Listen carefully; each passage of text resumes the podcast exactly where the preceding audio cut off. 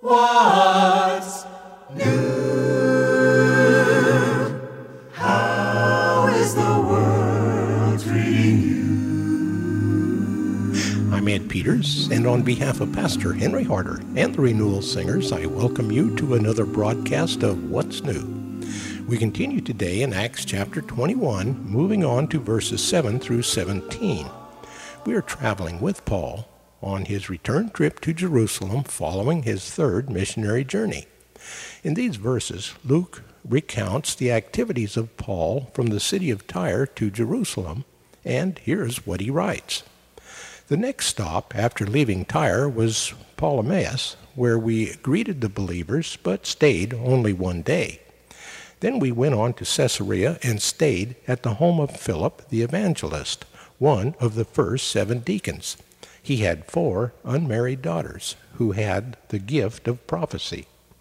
During our stay of several days, a man named Agabus, who also had the gift of prophecy, arrived from Judea and visited us. He took Paul's belt, bound his own feet and hands with it, and said, The Holy Spirit declares, So shall the owner of this belt be bound by the Jews in Jerusalem and turned over to the Romans.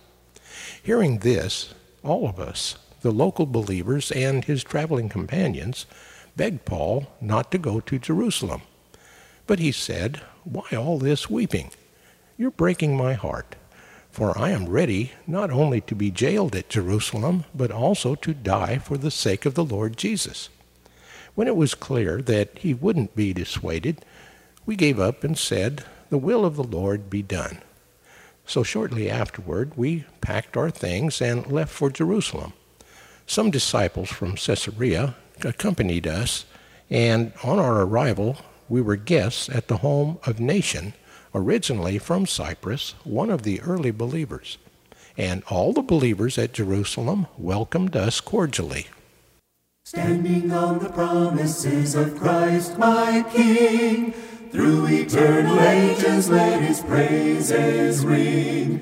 Glory in the highest I will shout and sing. Standing on the promises of God. Standing on the promises, standing on the promises, standing on the promises of God my Savior. Standing on the promises, standing on the promises. On the promises of God. Standing on the promises that cannot fail when the howling storms of doubt and fear assail. By the living word of God I shall prevail, standing on the promises of God. Standing on the promises I cannot fall, listening every moment to the Spirit's call, resting in my Savior as my all in all, standing on the promises of God.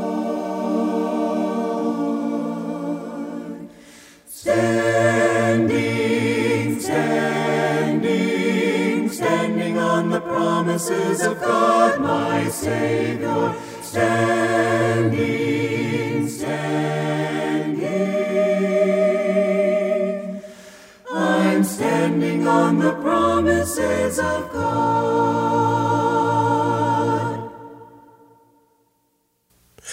This prophet Agabus is the same prophet who had been in Antioch prophesying the coming famine in Jerusalem some 15 years earlier. His prophecy came true then, and it will come true now also. But Paul knows what awaits him, and he is still perfectly willing to go. Now, here to bring us today's study is Pastor Henry Harder. Yesterday we left Paul at Tyre. After kneeling in prayer with the Christians in Tyre, Paul and companions boarded the ship, much of its cargo having been discharged at Tyre, for the next port, Ptolemais, 25 miles south. Ptolemais was on the north end of the Bay of Acre, across the bay from Haifa, 14 miles to the south. Earlier, Ptolemais, so known in Greek Roman times, was called Akko. It was the most southerly of the Phoenician ports. It was named Ptolemais in honor of Ptolemy II Philadelphus, who fortified it in 261 BC. The tell, or mound, of the ancient city is only about a mile east of the present city of Akko. The Arab name means the mound of potsherds. Here Paul's ship docked, presumably to unload more cargo. Paul and companions spent the day with the Christians.